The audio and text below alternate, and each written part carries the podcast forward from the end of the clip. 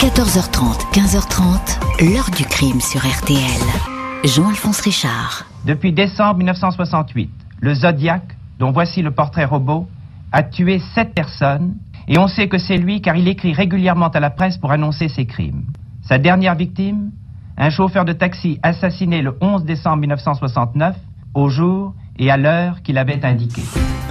Bonjour, il est à ce jour le plus mystérieux des tueurs en série. Le tueur du Zodiac a revendiqué 37 assassinats perpétrés à la fin des années 60 en Californie. Recherché depuis une cinquantaine d'années, il n'a jamais pu être formellement identifié. Le Zodiac s'est ingénié à faire de ses crimes un jeu de devinettes, laissant derrière lui des messages codés, des pages entières de signes, de chiffres, de lettres inversées qui, une fois déchiffrées, pourraient peut-être permettre de le démasquer autant de petits cailloux blancs semés sur un chemin de sang. Qui est donc cet homme que le FBI recherche toujours malgré les années écoulées, la police pouvant compter sur une nuée de chercheurs amateurs et d'informaticiens chevronnés Si deux des messages cabalistiques du zodiaque ont été déchiffrés, les autres semblaient jusque-là obstinément verrouillés. Il cacherait pourtant la précieuse identité du meurtrier.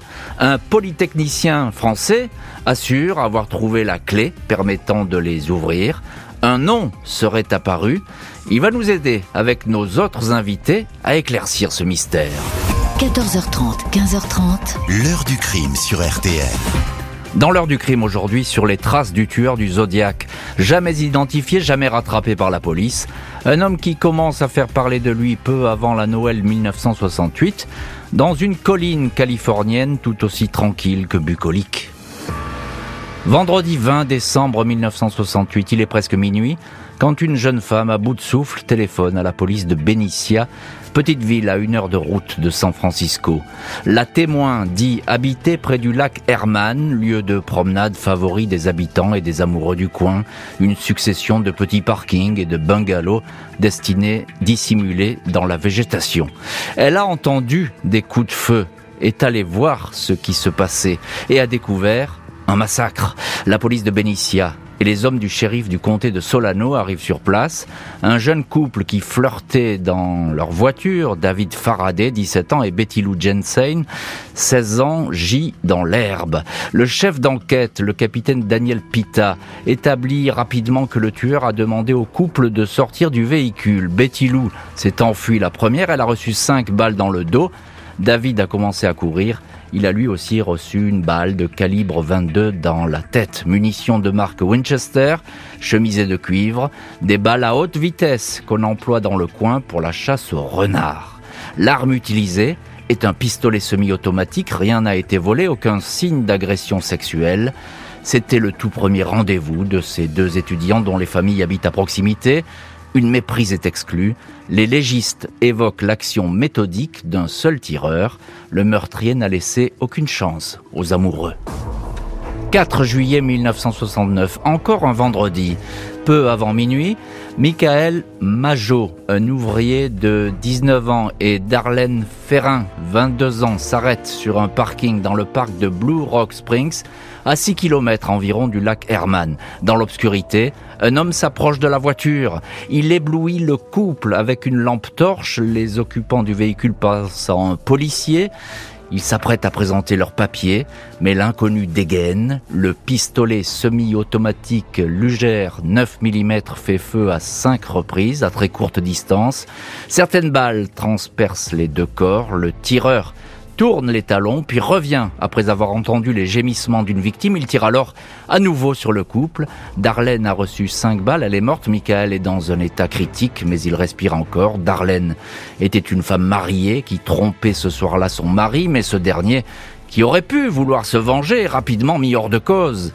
C'est bien le tueur du lac Herman qui a récidivé. Michael Majot va miraculeusement survivre à ses blessures. Il décrit l'agresseur comme un homme blanc, 1m70, 1m75, entre 20 et 30 ans, trapu, cheveux bruns et qui n'a prononcé aucun mot. 45 minutes après l'attaque, la police de Valero reçoit un coup de fil. Un homme dit être le meurtrier. J'ai répondu, comme d'habitude. Police secours, je vous écoute.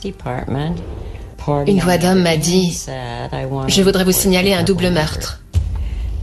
Si vous suivez Columbus Parkway jusqu'au parc, vous trouverez un couple d'adolescents dans une voiture marron. Ils ont été tués avec un Luger 9 mm. Et c'est moi qui ai tué les adolescents l'an dernier.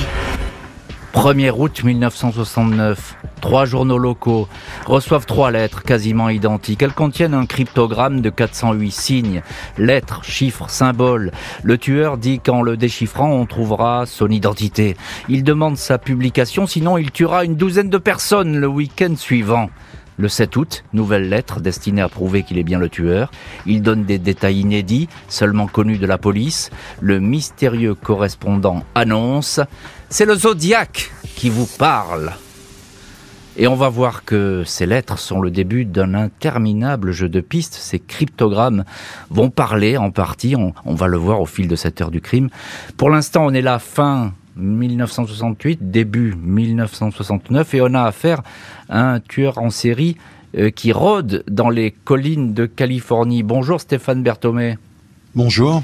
Merci beaucoup d'être euh, aujourd'hui en ligne dans l'heure du crime. Vous êtes ancien policier, euh, journaliste et animateur du podcast d'enquête L'ombre du doute, euh, que l'on peut d'ailleurs retrouver sur, toutes les plateformes. C'est un excellent podcast que je conseille évidemment à nos auditeurs qui, aiment les affaires criminelles. Stéphane Berthomé, ce qui frappe déjà dans ces deux double crime, c'est l'extrême violence avec laquelle ils sont perpétrés. On a l'impression que c'est une exécution, tout simplement. Oui, exactement. C'est aussi, je pense, le côté gratuit de ces crimes qui a beaucoup frappé. C'est-à-dire qu'on a l'impression que les victimes ont été attaquées sans aucune raison spécifique, sans aucun lien avec le criminel. Vous savez, dans l'imaginaire collectif, on a tendance à comprendre plus facilement euh, un acte de vengeance, euh, pourquoi quelqu'un s'en prend à quelqu'un s'il y a une raison. Et quand il n'y a pas de raison, ça devient euh, extrêmement perturbant. Mmh. Alors, il, tire vraiment pour tuer cet homme, cette ombre-là qu'on ne connaît pas encore, évidemment. Euh, Qu'est-ce qu'il dit notamment les, le, Il y a un survivant déjà dans une deuxième attaque, c'est Michael Majot. Euh, Qu'est-ce qu'il dit cet homme à propos de, de ce qu'il a pu voir ou, ou ressentir? Ben, il y a d'abord le sentiment d'avoir euh, d'avoir échappé à la mort hein, mmh. de façon extrêmement claire, et puis il y a euh, des informations qui peuvent être euh, qui peuvent être à ce moment-là communiquer aux autorités, euh, notamment euh, des, éléments de description, des éléments sur le sur le, la tenue du zodiaque. Et si je vous demande ça, euh, Stéphane Berthomé, c'est qu'on a le sentiment aussi que cet homme, encore une fois, qui est totalement inconnu, il prend beaucoup de précautions. Il fait pas n'importe quoi. Il a beau tirer comme ça, il se méfie. Oui, il y a, y a c'est d'ailleurs une des clés euh, certainement de l'impossibilité euh, pour les policiers de, de l'identifier. C'est qu'il y a très peu d'éléments mmh. euh, qui sont des éléments habituellement euh, trouvés par les forces de l'ordre dans des enquêtes criminelles, surtout à cette époque-là, parce qu'on sait que dans les années 2000 et suivantes, eh bien les, les criminels se sont adaptés hein, aux, aux, techniques policières. Mmh. Mais à cette époque-là, il y a encore très peu de connaissances d'un point de vue autant policier que criminel de la capacité qu'on a à identifier euh, les empreintes digitales, des choses comme ça. Et, effectivement, de façon euh, assez surprenante, eh ben, on se retrouve avec un criminel qui a laissé quasiment aucun indice. Alors, c'est un criminel qui a laissé quasiment aucun indice, mais pas tout à fait. Bonjour Fessal Ziraoui. Bonjour.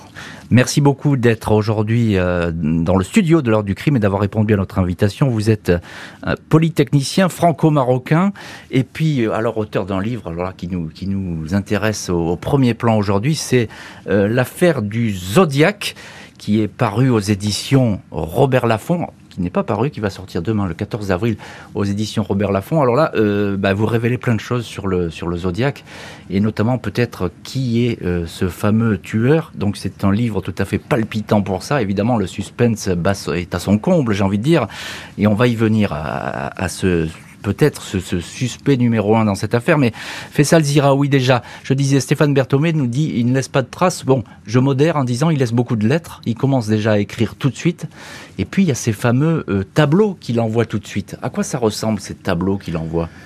En fait, euh, il envoie des sortes de, de grilles, euh, de symboles, qui à l'époque alimente d'ailleurs tous les fantasmes, ces symboles. On trouve des, il y a des symboles qu'on retrouve dans des hiéroglyphes, dans des, dans des livres anciens. Il y a un côté un peu magie noire, c'est ça? Exactement. Et, et, et, du coup, ça crée une sorte de fascination. Euh, à l'époque, effectivement, comme le disait Monsieur Berthomé, de, un tueur sans mobile, c'est, euh, ça n'existe pas. Euh, on trouve toujours une jalousie, etc. Là, on a quelqu'un qui euh, véhicule des messages un petit peu, comment dire, ésotérique. Euh, enfin, ça, ça, ça titille la curiosité euh, de tout le monde. Voilà. Alors, il, communique directement avec les gens via la presse. C'est ça. Il communique. Il, envoie ça aux journaux, hein, qui à l'époque sont de puissants quotidiens euh, locaux hein, dans cette dans cette baie de San Francisco. Mm. il envoie ça aux journaux. Il faut savoir, Faisal dira oui, vous allez nous le dire. Il y a il y a à la fois des lettres écrites de revendication et puis il y a les tableaux. C'est hein, deux choses qui sont jointes finalement. Tout à fait. il envoie des courriers et puis de temps en temps il joint un code sous forme de grille de symboles. Et puis il laisse entendre que euh, la solution de ces, euh, de ces, de ces codes permettrait de l'appréhender. Et ah. donc on place des espoirs immenses dans la résolution de ces, euh, de ces codes qu'on appelle cryptogrammes également. Alors évidemment là il y a une, ébullition, j'ai envie de dire. On va, on va chercher à savoir évidemment, et on va le voir dans les chapitres suivants, qui, comment on va pouvoir décrypter ces codes. C'est pris au sérieux ça tout de suite hein, par les policiers? Alors, pas immédiatement par les polices locales. Au tout début, pas immédiatement. Euh, euh, et puis, euh, et puis, au bout d'un moment, on se dit oula, il va peut-être de nouveau frapper, et on envoie ces codes dans une base secrète, la base de Skaggs Island. Et là-dessus, vous avez les mêmes experts qui planchent sur l'interception de communication cryptée de l'ex-Union soviétique, etc., qui vont travailler sur les codes du Zodiac Killer. C'est fascinant. Le meurtrier des collines est loin d'en avoir fini avec les crimes, prenant un plaisir sadique à organiser son jeu de piste avec la police à travers déclarations énigmatiques, rébus et cryptogrammes. Samedi 27 septembre 1969, un jeune couple, Brian Hartnell, 20 ans, et Cecilia Shepard, 22 ans, se prélasse dans la douceur de l'après-midi sur les rives du lac Berryessa, à 90 km de San Francisco, au lieu dit Twin Oak Ridge. Il est un peu plus de 18h15 quand Brian voit s'approcher un homme seul qui vient à sa rencontre dans ce lieu isolé. Il affiche une étonnante tenue, une espèce de combinaison sombre en caoutchouc ou en plastique. Il porte une cagoule rectangulaire noire qui le fait ressembler à un antique scaphandrier sur la poitrine. On distingue à la peinture blanche un rond frappé d'une croix, un symbole celtique ou plutôt une cible de stand de tir. L'homme est armé, il met en joue le couple mais ne tire pas. Il dit être un détenu en cavale qui a besoin d'argent pour franchir la frontière mexicaine. Le couple lui présente ses portefeuilles et les clés de la voiture mais il ne les prend pas. Brian et Cecilia sont alors ligotés avec une corde à linge.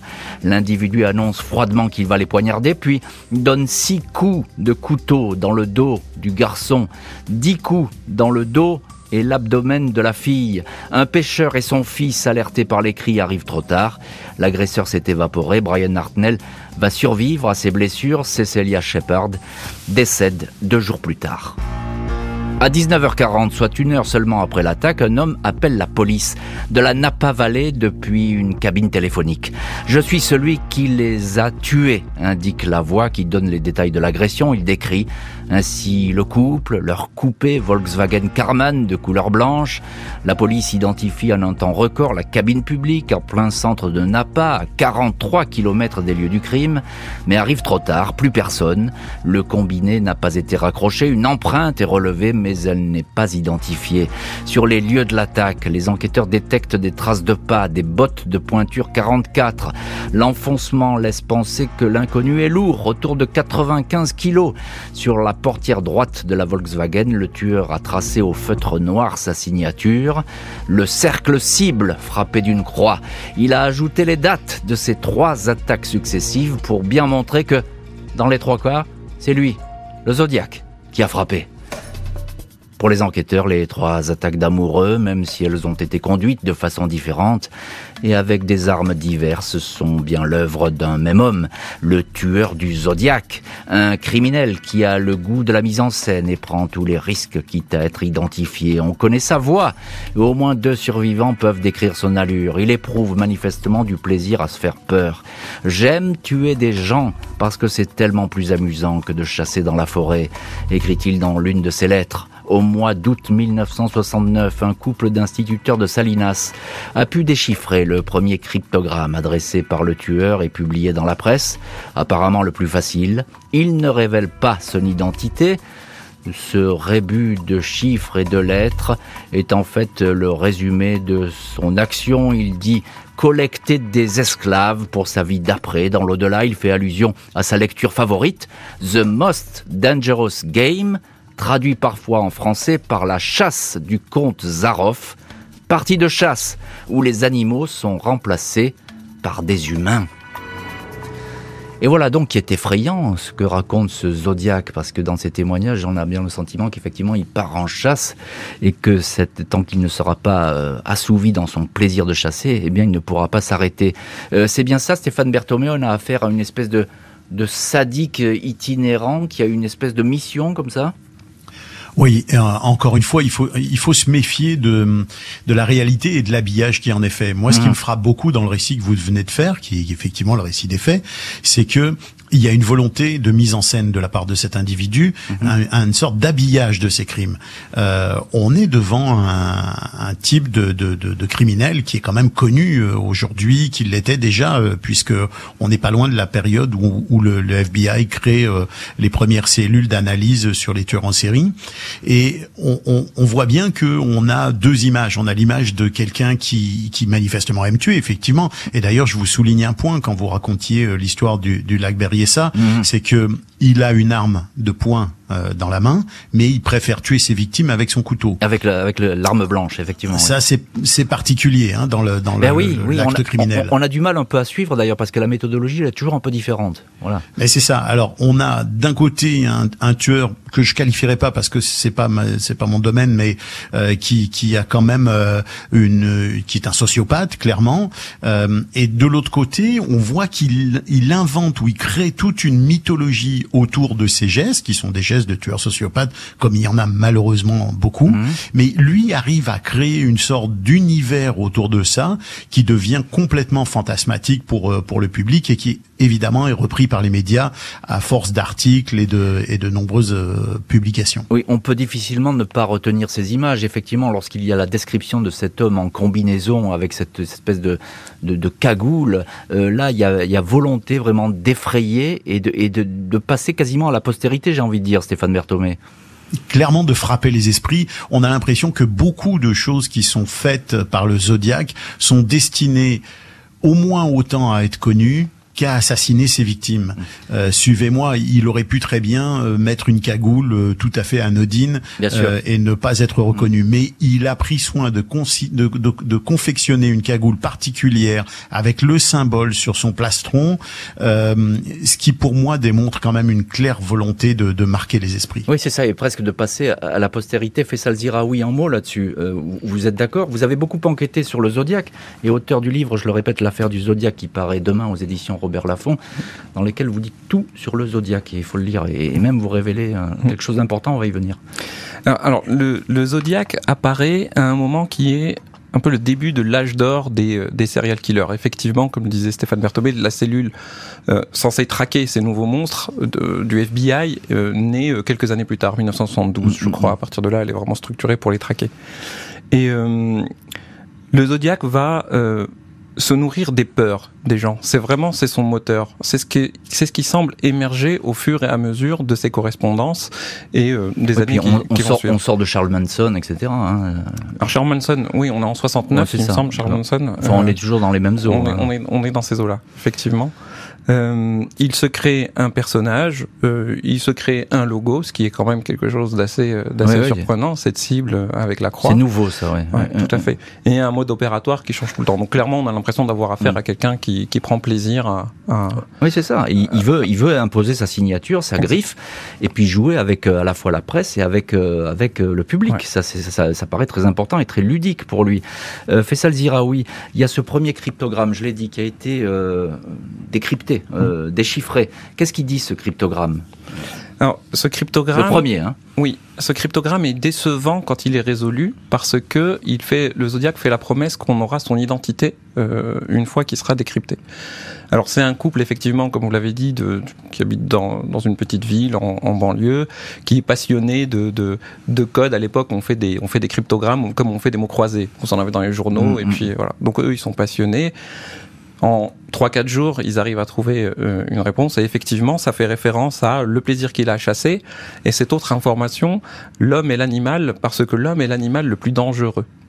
L'homme est l'animal le plus dangereux, c'est aussi une, ça fait aussi référence au fait que dans ces années-là, l'homme a atteint pour la première fois la capacité à éradiquer toute forme de vie sur Terre. Hmm. Et il y a une exposition au Bronx euh, quelques années plus tôt, justement, où vous avez euh, un miroir derrière des barreaux. Et euh, les passants peuvent s'observer derrière ces barreaux avec cette mention vous avez, euh, vous avez devant vous l'animal le plus, euh, le plus dangereux. Et c'est l'homme, bien sûr. Et c'est l'homme. Et à ce moment-là, on est en pleine menace de, d'holocauste nucléaire. On est dans une période vraiment où la fin du monde est vraiment pas loin. Ouais. Et, c'est dans ce, dans, ce, dans, ce qui ressemble à un enfer sur Terre qu'émerge le zodiaque euh, mythologique, avec ses, références mythologiques, etc. Et, je pense c'est une des raisons pour laquelle il fascine. Euh, Stéphane Berthomé, euh, on le rappelle bien parce que c'est important. À, l'époque, évidemment, il n'y a pas d'ADN, il n'y a pas de, de police scientifique aussi pointue qu'aujourd'hui, mais c'est important de le dire parce qu'on a l'impression qu'effectivement on trouve rien, mais c'est pas si simple. Non, c'est complexe. Il y a, y a d'abord effectivement l'absence de toutes les technologies ultramodernes qu'on utilise aujourd'hui, l'ADN, euh, euh l'identification même des traces sur les scènes de crime. Euh, on, on, utilise depuis plusieurs décennies maintenant des systèmes qui permettent de révéler des traces de crime, donc de mieux comprendre le déroulement même de, de, de, de du crime lui-même. Mhm. les empreintes digitales, évidemment, on a même évolué dans la capacité à bien identifier les empreintes digitales il y a ça, mais il y a aussi un autre élément qui est central à mon avis dans l'histoire du Zodiac du point de vue des policiers. C'est que on a affaire à des corps de police qui travaillent eh souvent indépendamment les uns des autres, qui échangent très peu d'informations. Il n'y a pas de structure centralisée comme aujourd'hui ou comme il, s'en est mis en place quelques années plus tard d'ailleurs, qui permet de colliger les informations et de les passer à travers un filtre qui va lier les infos les unes aux autres. Et ça, à mon avis, ça a beaucoup joué au départ. Ça a aussi expliqué la multiplicité de pistes. Euh, chaque policier ayant quasiment l'intuition euh, euh, qu'un tel ou un tel était le bon suspect. Chaque policier ayant sa, la solution, sa propre solution. Impossible de savoir qui est l'homme qui a déjà tué à quatre reprises et laissé deux blessés derrière lui, un individu prêt à tout, même à s'en prendre à un autobus chargé d'enfants. Samedi 11 octobre 1969, peu après 22 heures, le chauffeur de taxi Paul Stein est abattu par un client dans un quartier de San Francisco. Une balle de 9 mm dans la tête. Le meurtrier s'est enfui avec les clés de la voiture, la sacoche du chauffeur et un pan de sa chemise ensanglantée. L'arme est la même qui a tué au mois de juillet Darlene Ferrin et blessé Michael Majot. Les témoins décrivent un homme corpulent, un blanc portant de grosses lunettes, trapu, sportif, un portrait robot est dressé, mais il ne va susciter aucun témoignage digne d'intérêt. Deux jours après les faits, le journal San Francisco Chronicle reçoit une lettre du tueur du Zodiac qui revendique le meurtre. Il raconte qu'il a même discuté avec une patrouille de police ce soir-là. Pour prouver sa bonne foi, il joint à la lettre le pan ensanglanté de la chemise du chauffeur de taxi. 14 octobre, le Zodiac écrit à nouveau. Il dit cette fois qu'il va tirer sur un bus scolaire et abattre un à un les enfants qui en descendront, il ne passera pas à l'acte, mais un vent de panique s'empare de l'enquête. Les policiers recherchent désespérément le tueur du Zodiac. Dans les cinq années qui suivent, le meurtre du chauffeur de taxi, pas moins de 2500 hommes sont interrogés. Un nom revient en boucle au fil des ans, celui de Arthur Leaf Allen, un concierge de 36 ans employé dans une école de Valero, la région des premiers crimes. Allen a déjà été condamné pour violence sur enfants et chose du 44 comme le tueur, possède des bottes et admet que son livre de chevet est bien la chasse du comte Zaroff. Il porte encore une montre qui représente une cible identique à celle dessinée par le meurtrier. Des soupçons, mais aucune preuve. En 1991, le rescapé Mike Majo va reconnaître sur photo Allen comme étant le Zodiac. La police se rapproche, mais trop tard. Allen meurt l'année suivante, une crise cardiaque à 58 ans. Il avait toujours affirmé n'avoir tué personne et vivre cette accusation comme un cauchemar. Stéphane Berthomé, ancien policier, animateur du podcast d'enquête L'ombre du doute et au, téléphone de l'heure du crime aujourd'hui, euh, on a le sentiment que ce Arthur Leaf Allen, c'est vraiment le suspect officiel parce que même à l'époque, il va parler, il va y avoir des interviews de lui, etc. Il sera visé en permanence, cet homme. Bah, disons que hum, il a euh, le profil du, hmm. du, suspect parfait, et c'est un peu le problème de ce type d'enquête, c'est que elle ne s'appuie malheureusement, et on peut comprendre dans les circonstances, sur aucun élément matériel indiscutable.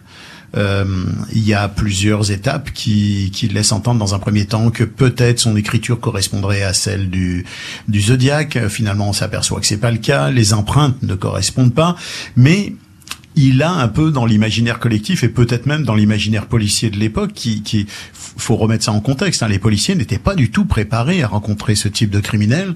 Euh, il a le profil parce qu'il est, euh, il est pédophile. Et, mhm. à l'époque, il faut, faut, vraiment imaginer que ben, dans l'esprit d'un policier euh, d'une petite ville, euh, un pédophile, c'est quand même quelqu'un qui est un criminel au dernier degré possible et qui est donc capable, capable peu près n'importe quoi. C'est ça, capable de je Pense que, je pense que si on doit faire des interprétations et on sait qu'elles sont faites sur un fil assez mince, ce genre de contexte-là doit être pris en compte. Et puis euh, on a interprété d'autres choses. Il a eu euh, plusieurs euh, plusieurs alias. Hein. Il a eu il a eu plusieurs plusieurs il a utilisé des, des, pseudonymes. Donc on a interprété ça comme peut-être la mm. possibilité que finalement il, change d'identité. On, ça brode beaucoup quand même, moi, je trouve, autour de sa personnalité. Tout à fait. C'est ce que je dis. C'est le suspect qui est vraiment au centre de l'enquête, mais il est tellement officiel que finalement on finit par ne plus le voir. Faisal Ziraoui, auteur de l'affaire du Zodiac euh, livre qui sort demain.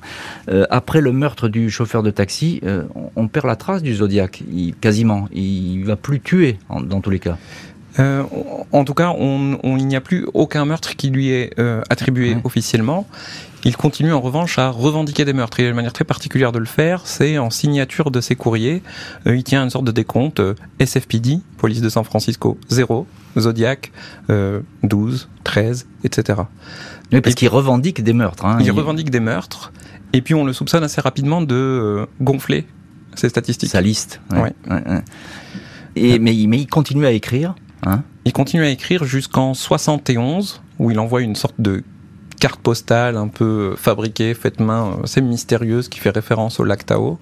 Et on va y parler, on va en parler de ce lac Tao parce que euh, le lac Tao, il est important dans le livre que, vous publiez. On va en parler tout de suite dans le chapitre suivant. Le meurtrier semble s'être évanoui dans la nature. Il a laissé derrière lui de nombreuses lettres, des indices et ces fameux cryptogrammes dont lui seul semble connaître la clé. 24 avril 1978, presque dix ans après son premier crime, le tueur du Zodiac adresse sa dernière lettre d'explication et de revendication aux journaux locaux. Au total, il en aura adressé 21 à la presse frappée de sa signature. C'est le Zodiac qui vous parle et de la fameuse cible choisie comme symbole. Quatre cryptogrammes ont en tout et pour tout été envoyés. Il s'agit de tableaux rassemblant des chiffres, des lettres, des signes. Le tueur a assuré à la police qu'en les décryptant, son identité serait révélée. Le premier tableau, le Z408-408, a été très rapidement décrypté. Le résultat est un charabia mystique sur le plaisir de tuer. Le deuxième, Z340, n'a pu être élucidé que bien plus tard, au mois de décembre 2020, par une équipe de chercheurs. Le FBI a certifié ce travail. J'espère que vous vous amusez bien à essayer de m'attraper.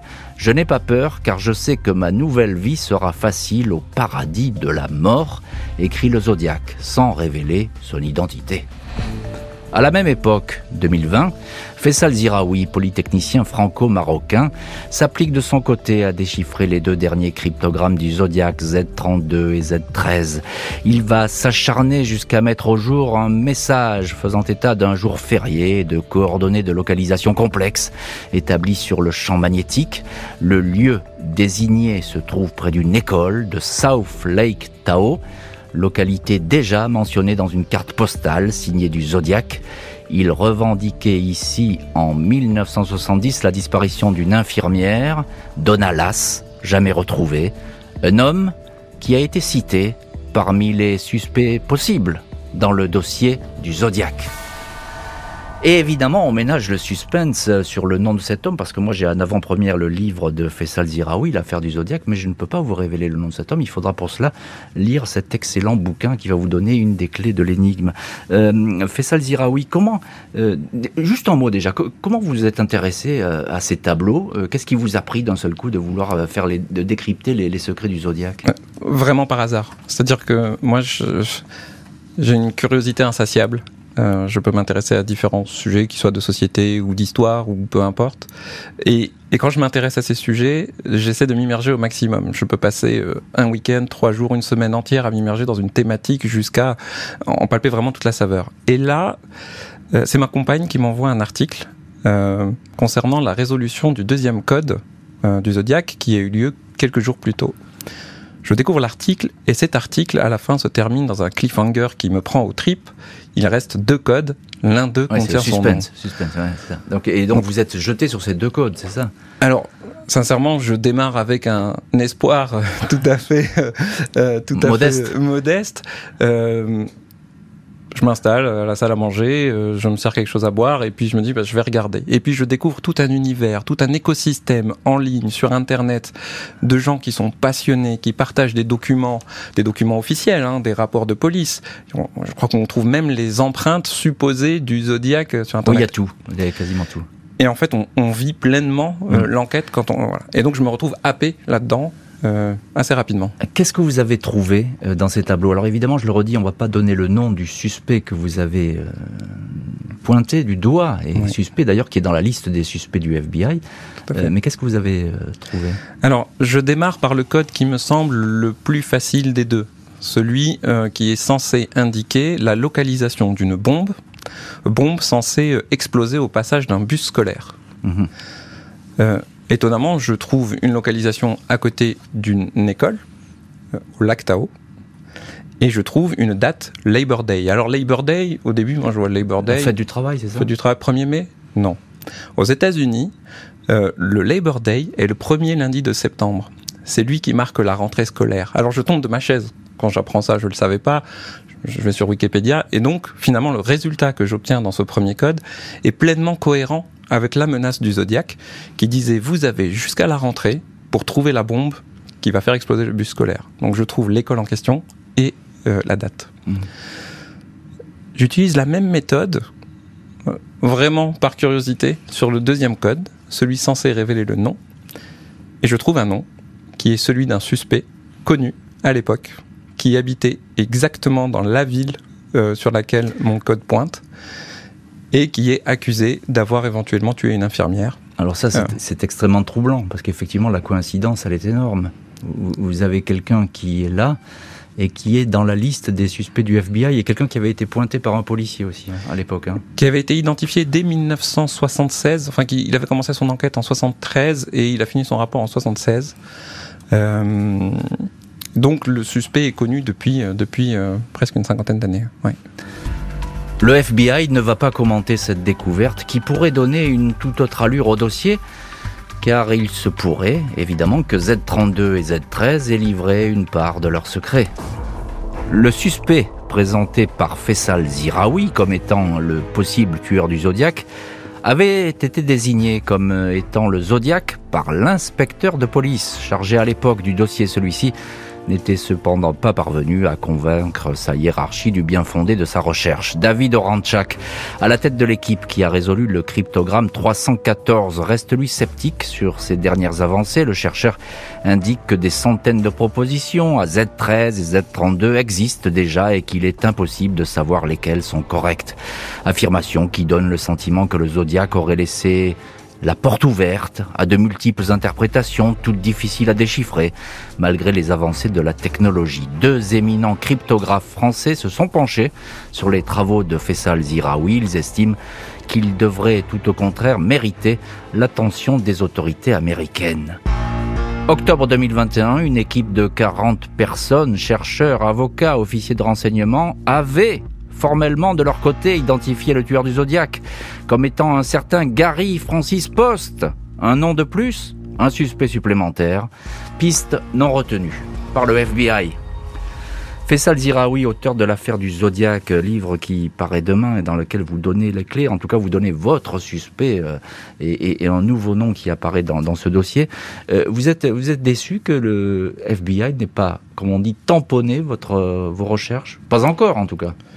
Alors, c'est pas un nouveau nom qui apparaît dans l'affaire. Oui, je sais, mais en tout cas, vous, vous, le mettez en valeur et en relief, c'est ça que je veux dire. Oui, tout à fait.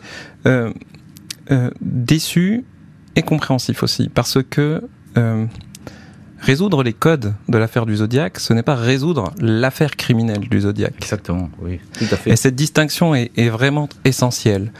Ce qui est important, je pense, dans, ces, dans cette affaire criminelle, c'est ne pas la considérer comme étant un problème mathématique ou un problème intellectuel. Ce serait trop simple. Ce serait trop simple et, ce n'est pas l'objet. Là, ce qu'on cherche, c'est une piste. Et quand on a une piste dans une affaire criminelle, on la suit. C'est ça.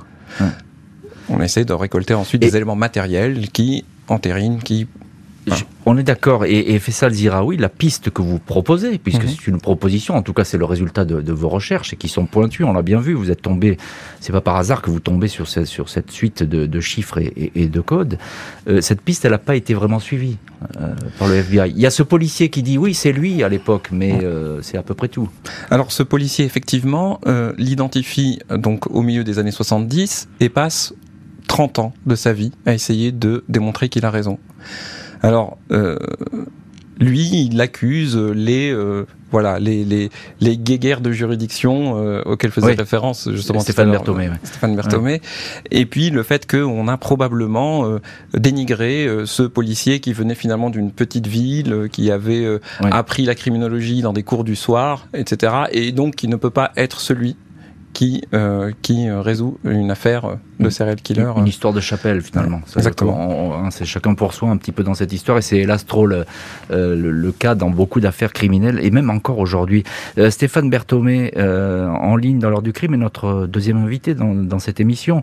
ce que dit Faisal Ziraoui, c'est fascinant parce que on a l'impression qu'il y a autant de pistes possibles que de suspects possibles dans cette affaire. Dans cette affaire. Ouais, c'est un peu ça. Je voudrais juste rectifier un petit point que j'ai donné tout à l'heure. J'ai dit que Arthur Lethalen avait utilisé plusieurs alias et en fait, euh, sauf erreur, enfin ça j'en suis, c'est pas Arthur Lethalen qui a utilisé plusieurs alias, mais si j'ai bien compris, je pense que c'est le suspect qui est plutôt désigné par votre, euh, oui, par votre invité d'aujourd'hui. Ne donnez surtout pas le nom. Non, je ne donnerai pas le nom. J'ai compris qu'il était question d'un secret à ce sujet-là. Mais euh, non, non. Donc c'est plutôt le suspect qui est désigné par par votre invité. Le point important qui est souligné justement ici, c'est que déterminer qui a potentiellement écrit ces lettres n'est peut-être pas forcément définir qui a, commis les crimes. Eh euh, pourquoi pas? J'émets une hypothèse. Euh, si euh, le, la personne qui a écrit ces lettres peut être toute désignée pour l'avoir fait, est-ce qu'elle l'est tout autant pour avoir commis les crimes?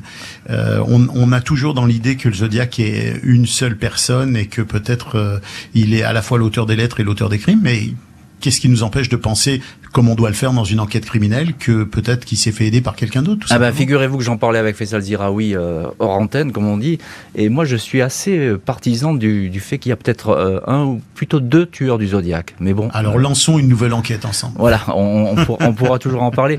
Euh, Faisal Ziraoui, ça n'a pas été simple. Vous sortez ce bouquin demain, hein, l'affaire du Zodiac, aux éditions Robert Laffont, dans lequel vous révélez cette piste. Et alors là, vous êtes pris un, une volée de bois vert dans la communauté des Zodiacs zodiagistes, comme on mhm. dit, je sais pas comment on dit, aux zodiacologues, euh, parce qu'ils sont très puissants aux États-Unis. Alors oui, et, je suis très étonné. En fait, euh, euh, il y a une grande communauté sur un, sur un forum assez, assez fréquenté, plus de 50 000 membres, et puis, et puis j'ai adhéré à cette communauté quelques jours précédant mes travaux sur les codes. il est 3 heures du matin, j'ai froid, je suis surchargé de caféine et d'adrénaline. Je pense avoir résolu l'affaire du Zodiac. Je suis impatient de poster le nom euh, de cet individu sur, et ma démonstration sur le forum. Et puis elle est censurée d'emblée par le modérateur, ah. qui m'interdit de communiquer cette information. Pourquoi? Parce qu'on la Parce qu'il considère que les codes sont impossibles à résoudre. Ah oui, dans ce, cas-là, si les, les, codes sont faits pour être résolus, on le sait bien. Alors, ouais. Quel intérêt à envoyer des codes qui ne sont pas... Euh, Parce qu'on a intérêt à ce que l'affaire continue et que, que le, romantisme, si j'ai envie de dire, entre guillemets, autour de cette affaire continue à, prospérer. Encore un mot, euh, Faisal Ziraoui, aujourd'hui avec la technologie, parce que moi je n'y connais rien, mais avec mhm. la, technologie très moderne, on ne peut pas décrypter ces, Alors, ces feuilles? Alors, ça doit aider. Mais par contre, les deux derniers codes ont des particularités qui font que ce ne sont pas purement des cryptogrammes qui, qui nécessitent des puissances de calcul, effectivement, pour, pour les résoudre.